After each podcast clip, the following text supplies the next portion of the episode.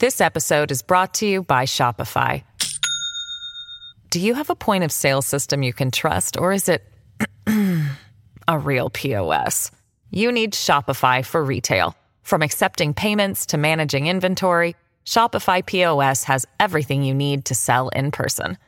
Go to shopify.com/system, all lowercase, to take your retail business to the next level today. That's shopify.com/system. Welcome to the New Books Network. This is Lily Gorin with the New Books Network, the New Books in Political Science podcast. Today I'm joined by Xenia Graf, who is the author of The Humanity of Universal Crime, Inclusion, Inequality, and Intervention in International Political Thought. This was published in 2021 by Oxford University Press, and it is a sweeping exploration of our understanding of the terminology and implication of things like crimes against humanity and what those terms actually mean and how they actually function. And some of the thinkers who have worked on those ideas as well. But I'd like to have Xenia tell us a bit more about that.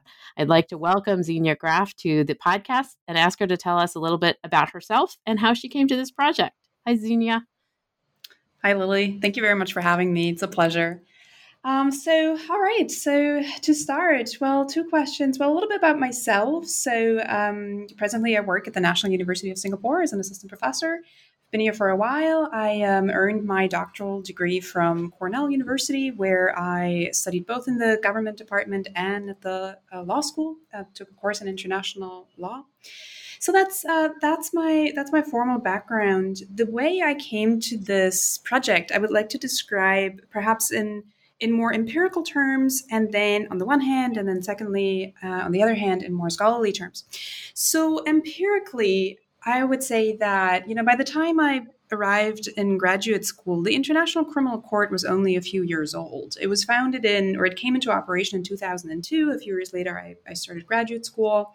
And that was really an exciting time where sort of the international legal architecture or the normative architecture of international relations was really reconceived by the presence of the International Criminal Court that came at the heel of other international criminal tribunals.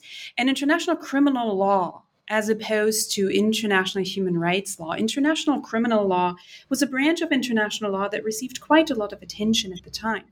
And crimes against humanity is one of the four international crimes that are prescribed under international law. So these four international crimes are crimes against humanity, war crimes, the crime of aggressive warfare, and the crime of genocide. So that was empirically happening at the time where sort of, international human rights law was sort of getting a little old and international criminal law was becoming more interesting. It was practiced more in the international realm. And scholars also were beginning to take more, pay more attention to it. And that's sort of the empirical circumstance that got me interested in questions of international criminal law as a political theorist. Then more scholarly speaking, and this is perhaps in the defense of the comprehensive exams that we have to go through as we are advancing to the thesis stage. So it was truly when I was studying for my A exam that I was taking a course in international criminal law at the law school, but I was also reading Locke and the Second Treatise in preparation to sit my comprehensive exam in political theory. And I did notice that Locke in the Second Treatise, lo and behold, he speaks of a trespass against the species. And he means the human species. And I thought, wait a minute, this is something that sounds awfully like an offense against mankind. That sounds awfully like a crime against humanity. So wait a minute, I thought. And then from there on, the whole journey until I actually finally got something on paper, years later, actually, was like, okay, so human rights, very well explored in political philosophy, very well explored in political theory, very well explored in the history of political thought. That's true for human rights. That's not true for crimes against humanity. But the more I started exploring in early modern political thought, in 20th century international political theory, references to a mankind offended were everywhere. References to a humanity collectively injured were everywhere, especially in the liberal tradition. And so I realized that was underanalyzed, and I thought I'd try my hand in it. So that was the beginning. And this is what I also found, as you point out sort of early in the book, that like, oh, nobody's been paying attention to this. Not nobody, but it hasn't been, as you note, fairly well studied, particularly in comparison to other dimensions of international law and international political theory. And so as soon as you said that, it was like, duh. And then you took me as the reader on a journey through thinking about it. So I would like to ask you about the sort of structure of the book, because you do sort of start with Locke in a certain sense. Yeah. But then you also have a kind of legal case study chapter, which I was really intrigued by. Because it's a little bit different. I mean, it is looking at the political theory, but it's a little bit different than sort of another political theorist. And then you get to Habermas. So I was sort of wondering about how you sort of trace this in a way that we might think about it in the history of political theory, the way that you set up what you are finding, and also the examples of how we understand crimes against humanity, or as you start to use the term, universal crimes. Mm-hmm. Yeah, thank you, Lily. Those are really good questions. I like to be quite honest about the difficulties that I've had in my work, because I found it always very motivating when senior people have done that. And it's really helped me develop my own work if people who are more senior than me admit to their difficulties. So in the spirit of that, if anybody's listening to this who's trying to conceive their thesis, figuring out the structure of first the thesis and figuring out the structure of the book was tremendously difficult. And I remember actually going for a swim at some point and thinking it's not going to work. So it was tremendously difficult to do it, honestly. So the way... And it was difficult because I did have what I now realize were methodological leanings. I didn't know at the time that I had methodological preferences, and the historical story that I wanted to tell. So I needed to bring together a sort of a methodological approach to how to theorize universal crime, and then how to emplot this approach onto a coherent, more or less, historical narrative. So, perhaps I will start with the historical narrative that I found in the end. So there I have three chapters in the book. So, and those are chapters 2, 3, and 4. So first I start with Locke in the early modern era. Then I move on to broadly conceived the 19th century, especially the second half of the 19th century. Then I unfortunately have to take a break for the 20th century, and I join the party again after the Cold War in the late 20th century and the early 2000s. So that chronologically is how it works. Let me explain why that in the end was an okay structure for the book. So first of all, I realized in the early modern period, as European political thinkers were trying to figure out the normative dimensions or the layers of legitimacy and illegitimacy of the colonial project that they were trying to unfold the world over, and especially, of course, in the Americas. I noticed that these thinkers were drawing heavily on notions of humanity, and therefore also heavily on notions of a humanity that stands collectively and universally injured, typically by the subject that will then later on be subject to colonial coercion and control. So there I realized that the discourse of universal crime was really alive in the early modern era, in part perhaps because these theorists were trying to figure out, well, how come we are superior to these people whom we would like to govern the world over on a different continent? Like, how is that? Right? So, and of course, we know that political coercion never goes with just pure violence. It always comes with a layer of justification. And the discourse of universal crime was a very prominent and functioning layer of justification for colonial expropriation and coercion. So I realized that was really lively in the early modern era. Then Locke there is my big guy, because the Second Treatise really is full of references to universal crime, and conveniently was a canonical figure, and that also helped, I suppose, to sort of get a little bit of attention and also to give meat, so to speak, to the study. So that's the point in saying, this language was really conceived during the early modern European colonial project in order to negotiate the legitimacy or illegitimacy of colonial appropriations. Then the 19th century is a little bit strange. That's the third chapter. That's the one that didn't fit my expectations, because the overall thrust of the book is like, all right, I look at how European political thinkers have used the discourse of universal crime, the vocabulary of universal crime, in order to justify coercive interventions in the non-European world. So that was sort of the big spiel that I wanted to unfold historically. Then the 19th century, chapter 3 didn't fit. And that was really troublesome for a while, because I realized in the 19th century, the discourse of universal crime actually, it recedes. I wouldn't say it collapses, but it recedes. So, and this was a conundrum for a long time, because the 19th century is the pinnacle of the European imperial penetration of the world. But at the same time, we don't see a parallel flourishing of the discourse of universal crime. On the contrary, it recedes, it becomes less prominent. And so there then I had to figure out why. Why does humanity become less popular in the 19th century, in the late 19th century in particular? And it becomes less popular because European international jurists and European international theorists, such as John Stuart Mill, such as Tocqueville, they discover what we now know as the discourse of civilization and ultimately of race and racism.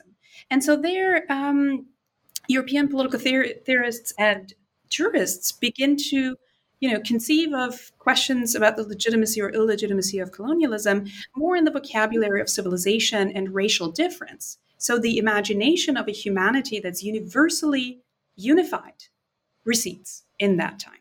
So, and I try to explain why that is the case, that humanity was less popular in the 19th century. So that's sort of, that's sort of where the curve goes down in the third chapter. In the fourth chapter, Cold War is over.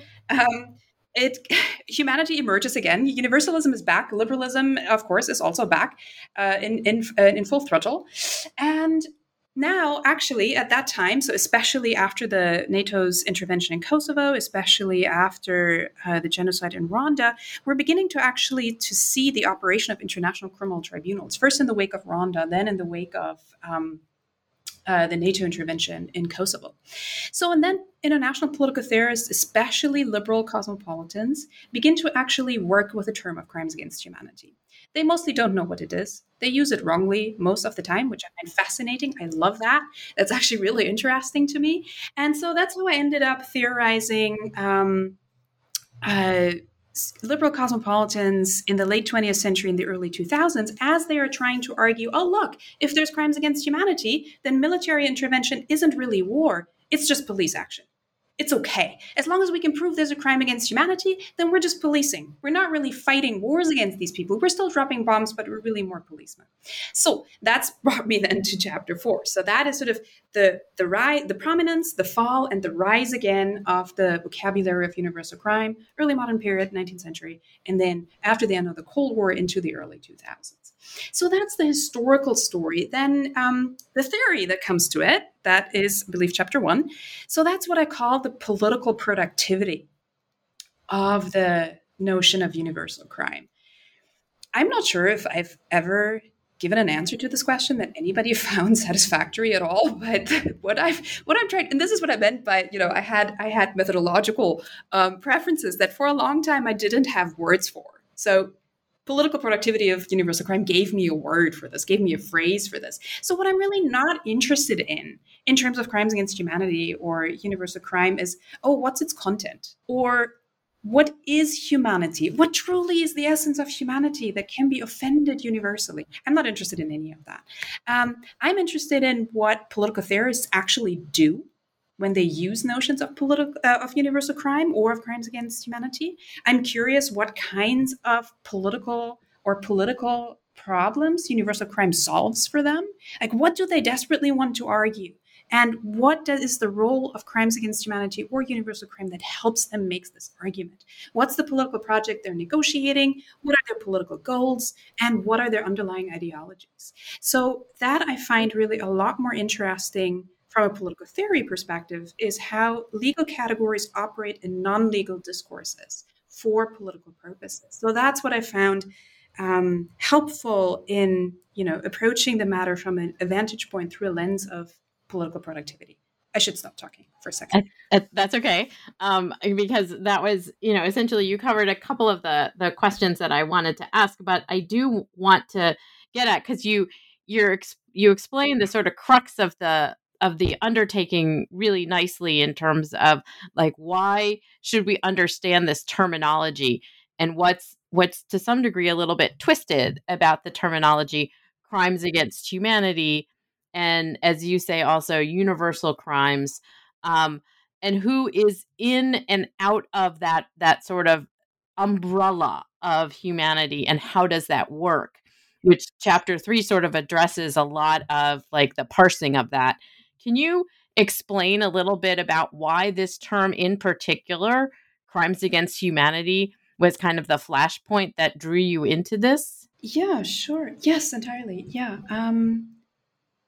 So this goes to a question that I think is still at the heart of the book, is that is the question, what actually, or who is humanity?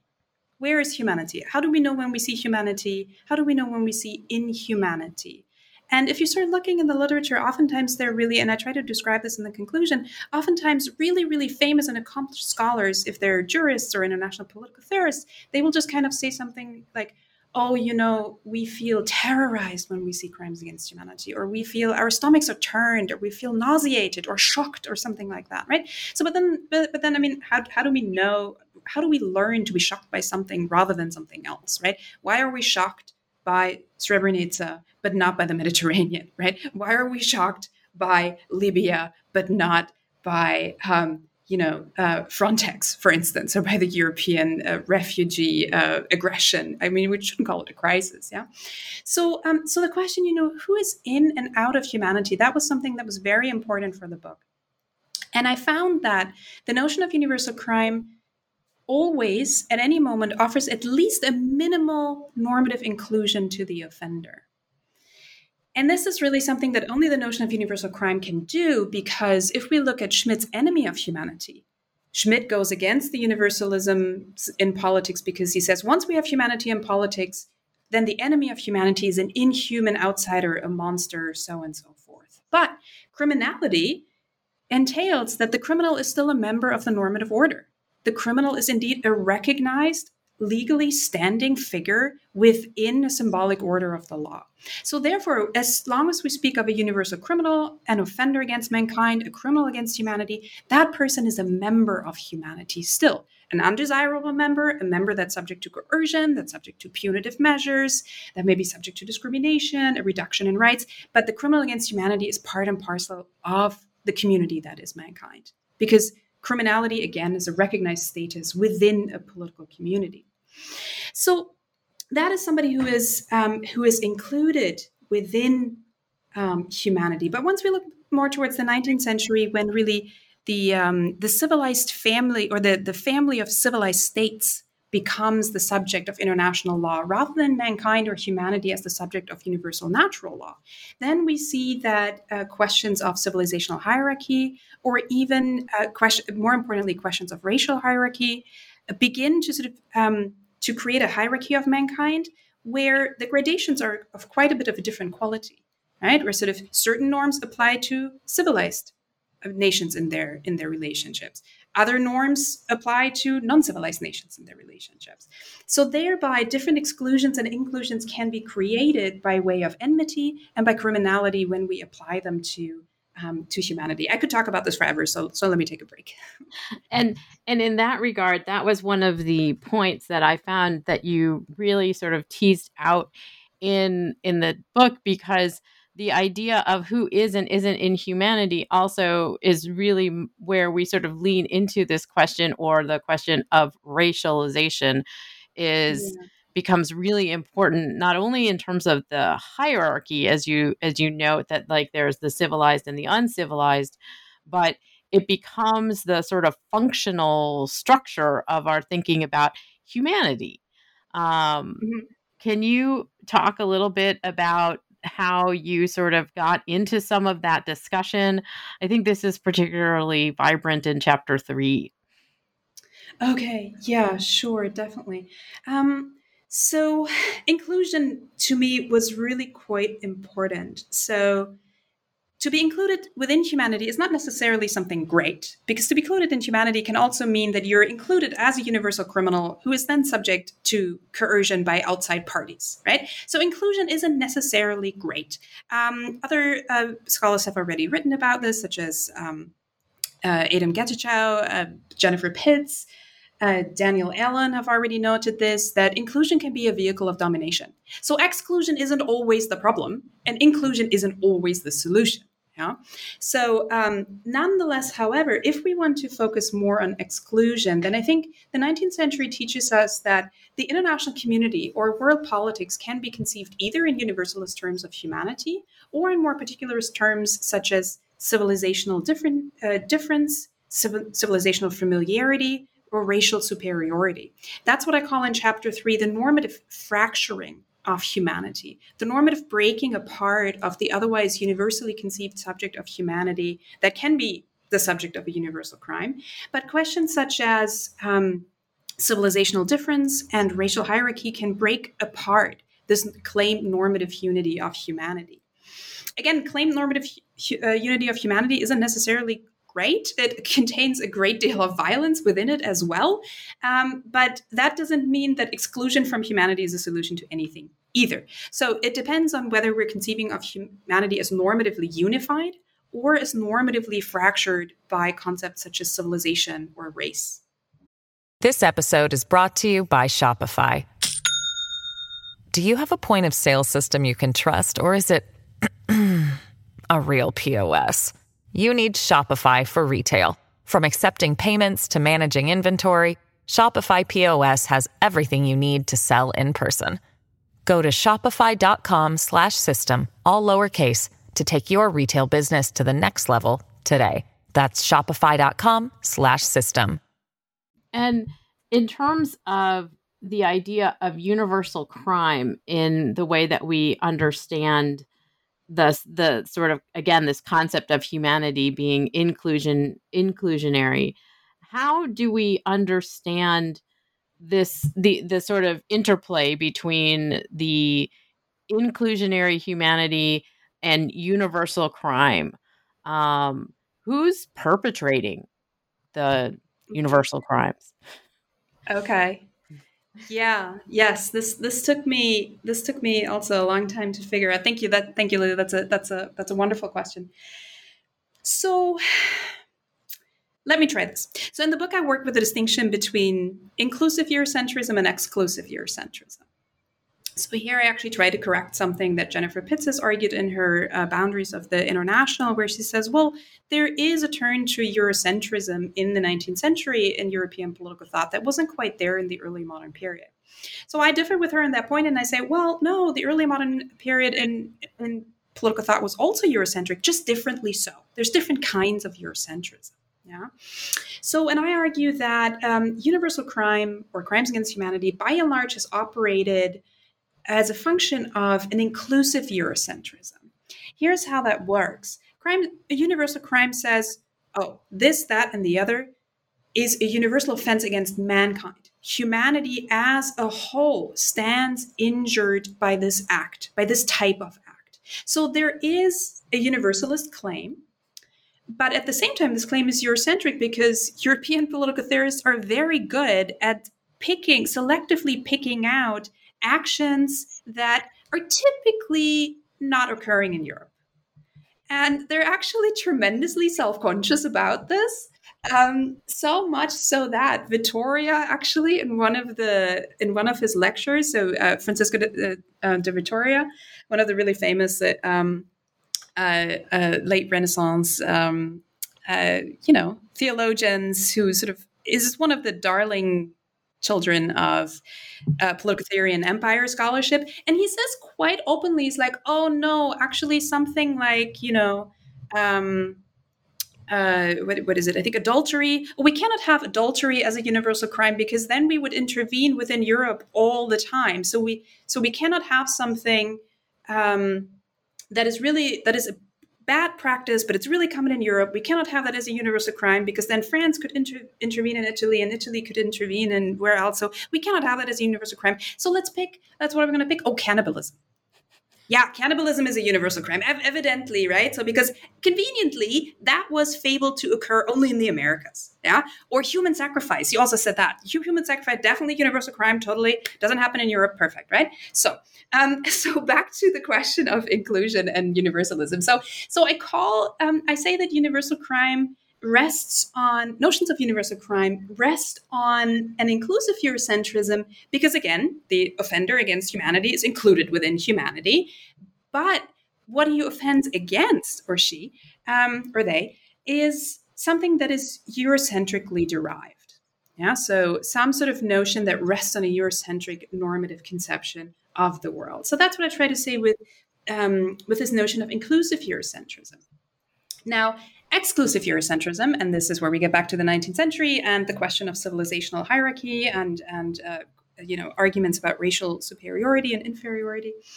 That's what I call an exclusive Eurocentrism, because their political thinkers and jurists, very importantly jurists as well, begin to argue is like, well, norms and laws and custom and manners and issues like that, they only apply within the community of civilized nations within Europe. So the ambit of valid norms that structure politics, if you wish, they contract from the world to the European community of civilized nations. So, and then arguments come up such as, different parts of the world have different types of law of nations. Different portions of the world have different sets of international laws. But so different peoples are governed by different types of laws. And that, again, is the normative fracturing of humanity that I was mentioning earlier. And I call that an exclusive Eurocentrism because, in its extreme form, people in the 19th century were arguing, only the Europeans have law. Only the Europeans have manners. Only the Europeans have custom or refinement or culture even. So, and that's an exclusive Eurocentrism that, the rest of the world is kind of like relegated to some sort of realm of morality or ethics, and it's something that's not as good as international law or the law of nations. Yeah. And so the final section of your book and the sort of the move into the 20th and late 20th century is to integrate Habermas, as you say, into the sort of post-Cold War period. Yeah. And so what is it that pulls that sort of framework forward, as you note, in terms of the International Criminal Court and the sort of human rights and the Geneva Accords that all happen? What is the move that brings us from the sort of inclusive and exclusive Eurocentrism into this broader realm that happens and more or less after the Cold War as well? Yeah. Okay. Thank you. Yeah. That's a good question. Again, the chapter on Habermas was incredibly difficult.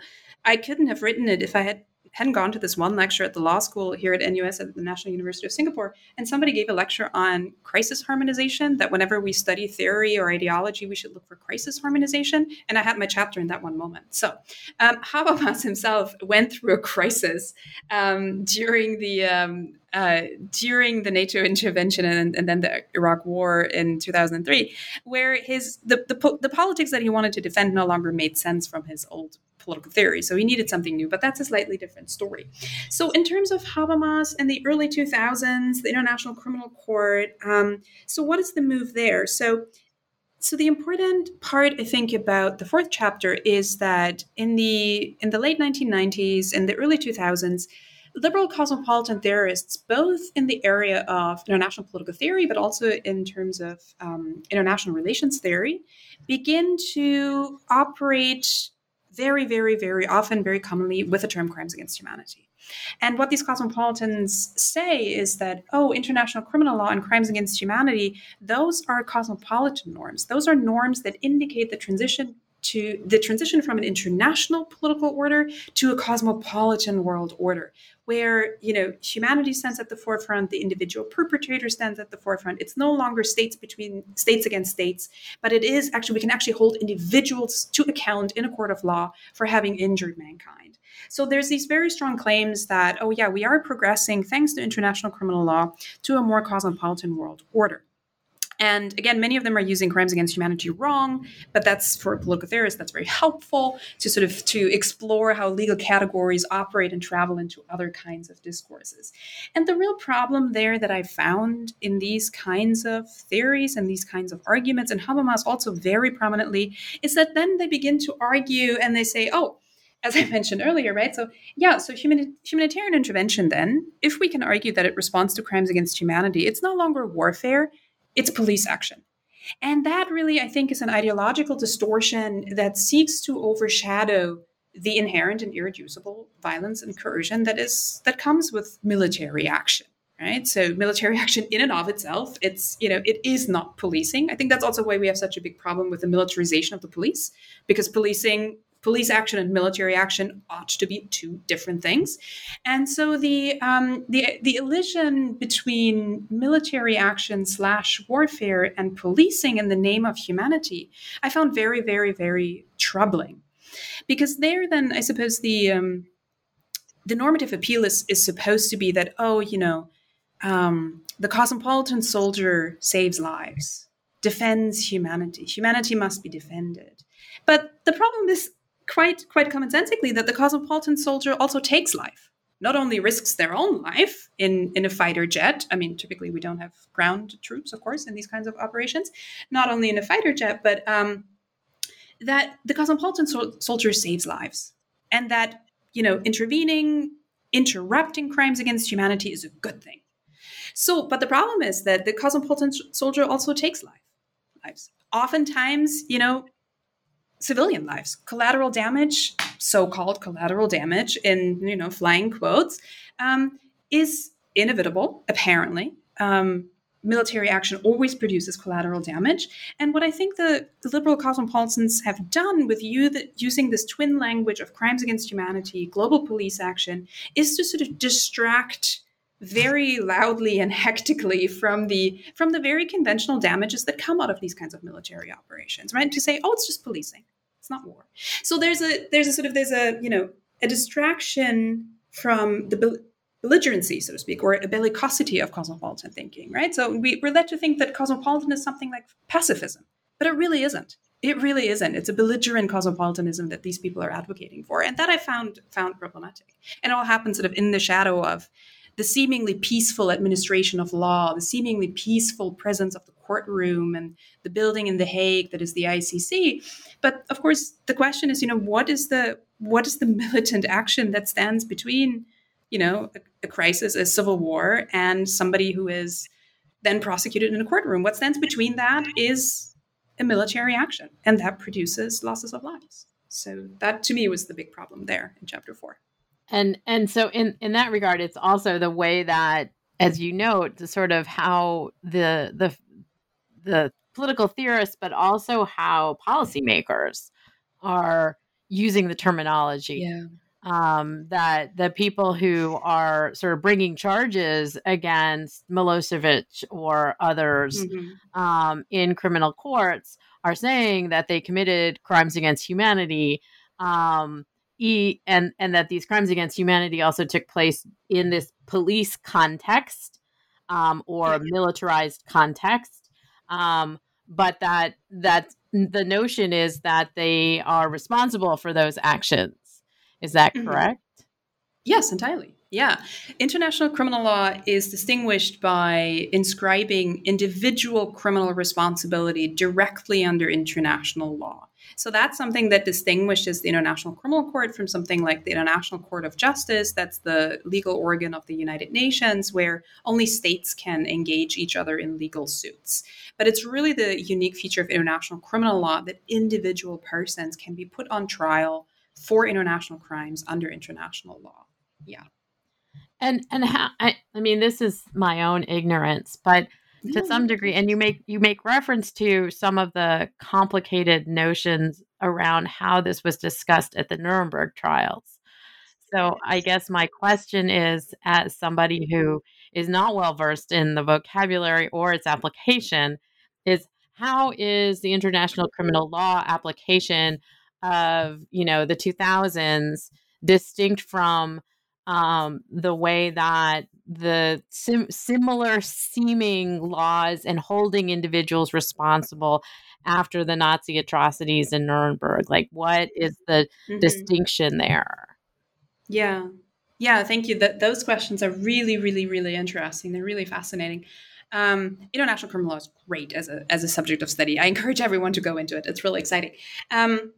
So Nuremberg, the Nuremberg trials of 1945, 1946 ongoing then, they are a turning point in the history of international criminal law. So the statute of the Nuremberg trials codifies for the first time in most cases truly international crimes, such as the crime of aggressive warfare, such as crimes against humanity, not the crime of genocide. Actually, the crime of genocide did not enter Nuremberg, but also war crimes. So at the Nuremberg trials, these crimes are for the first time codified in an international legal document, properly codified in an international legal document. There are several predecessors, but I would say this is the most strongest. And individuals are put on trial as opposed to just shot on the battlefield, which would have been the alternative. So, and then we have a number of developments until we have the International Criminal Court in 2002.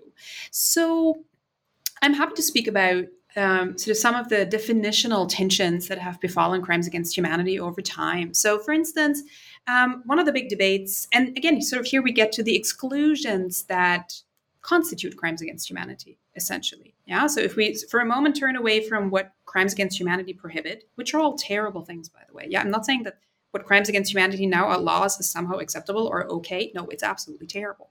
But that nonetheless doesn't prohibit the question, what is excluded from crimes against humanity? So at Nuremberg, a big debate, apparently, although we have no minutes and no evidence about this, was that Hersch Lauterpacht, which was a very influential jurist there in Nuremberg, a very influential jurist overall, said that, we shouldn't only criminalize injuries to life and limb in crimes against humanity. We should also criminalize, deprivation from property, deprivation of means of, material means of survival.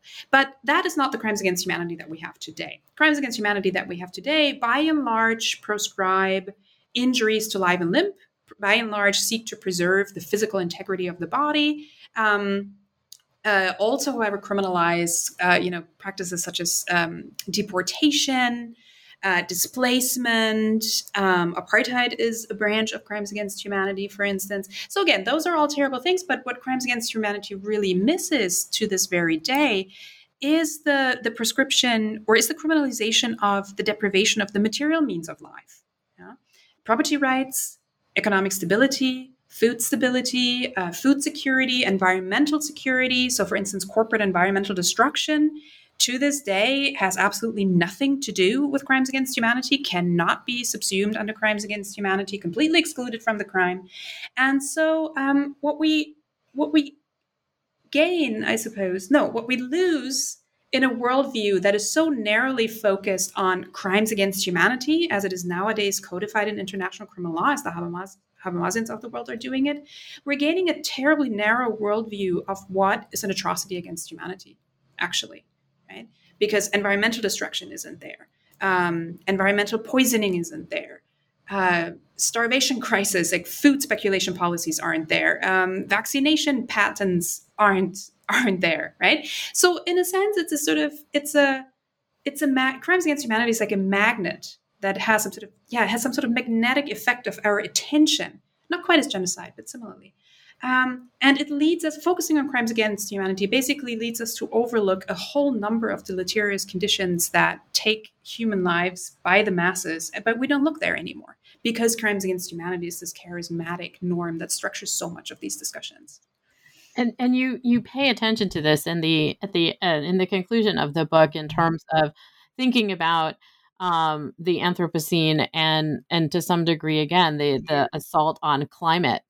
And how climate change is inevitably going to be essentially displacing and killing and undermining the capacity of individuals to sustain themselves with food and shelter, and how might that come into a discussion about crimes against humanity or universal crimes, and how might universal organizations or global international organizations like the International Criminal Court come into that? Or is that just like not going to happen? Well, as always, I'm happy to say the prospect is bleak. So it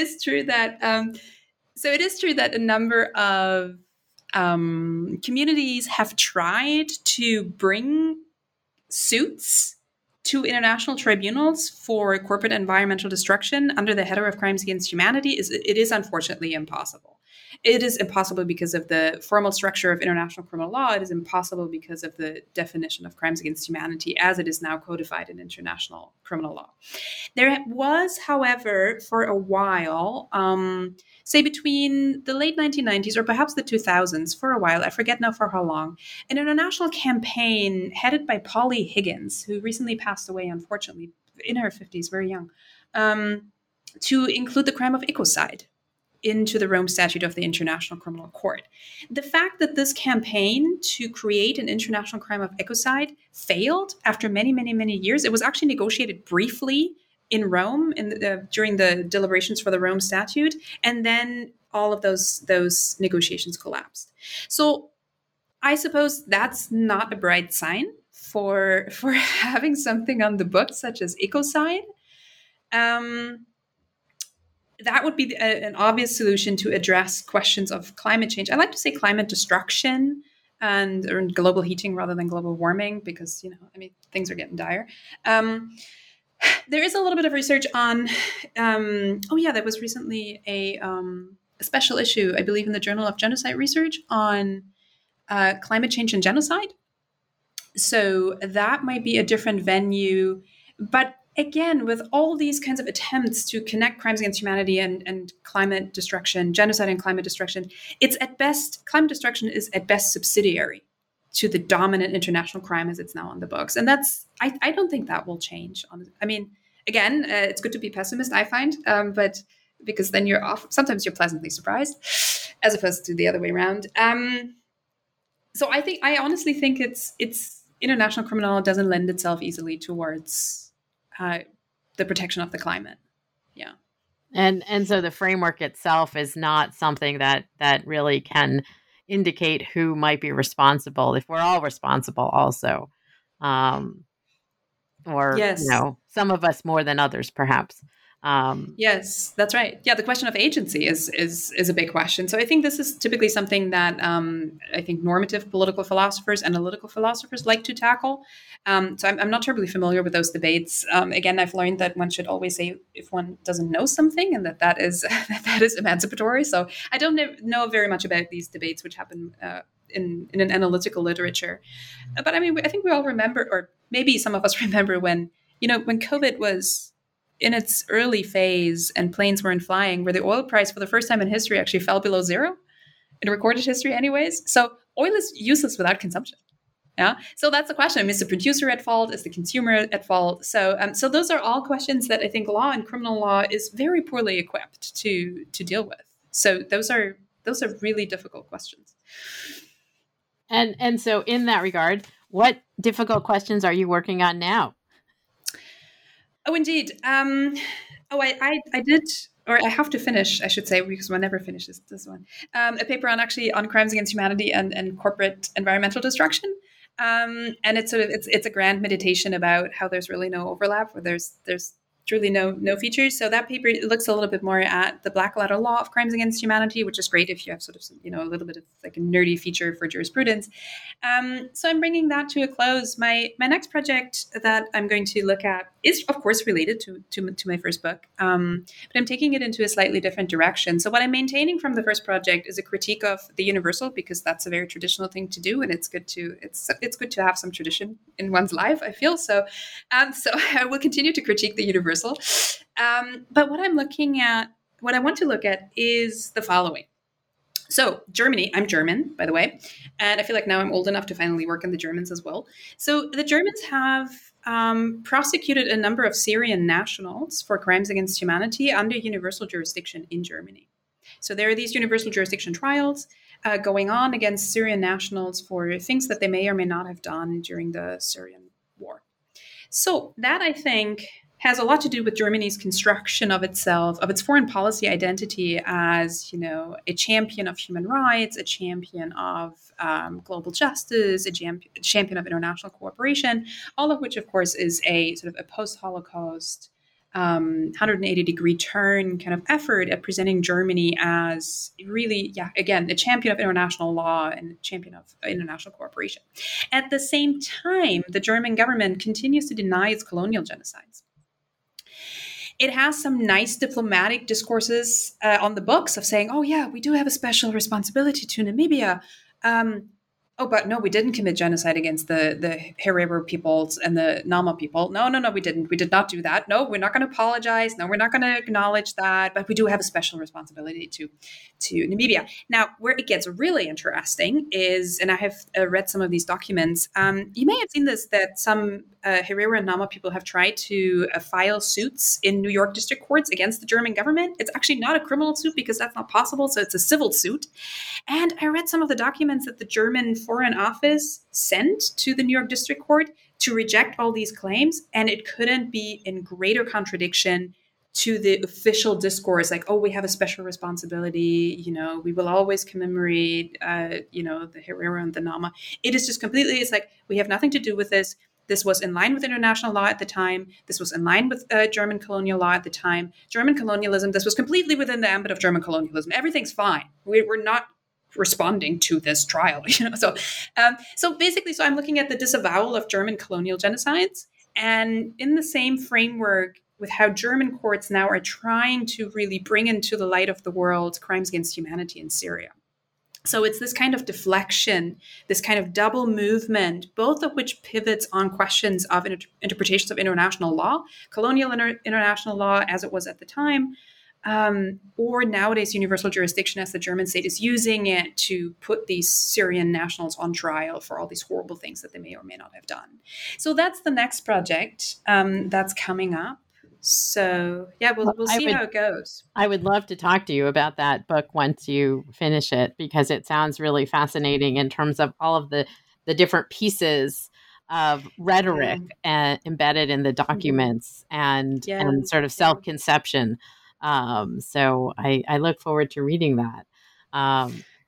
Thank you for joining me today, Xenia, to talk about the humanity of universal crime, inclusion, inequality, and intervention in international political thought. Somebody at Oxford University Press really liked alliteration with regard to your title. I may have suggested it. I like alliteration too. I was just intrigued by all the I's that are included in the title. All eyes on the title. All eyes on the title, exactly. And the beautiful cover that you also make note of, I think, in the acknowledgments. And Oxford University Press published this in 2021. I assume one can purchase it at Oxford University Press. Yes. I don't know if there is a brick and mortar store with a online presence to which you would like to give a shout out. If not, that is also okay. I'm behind on the game. That's fine. We'll just send people to Oxford University Press or to Bookshop, which, you know, supports independent booksellers, to buy a copy of Xenia Graf's book on the humanity of universal crime. Thank you for joining me today. Thank you for having me, Lily. Have a good day.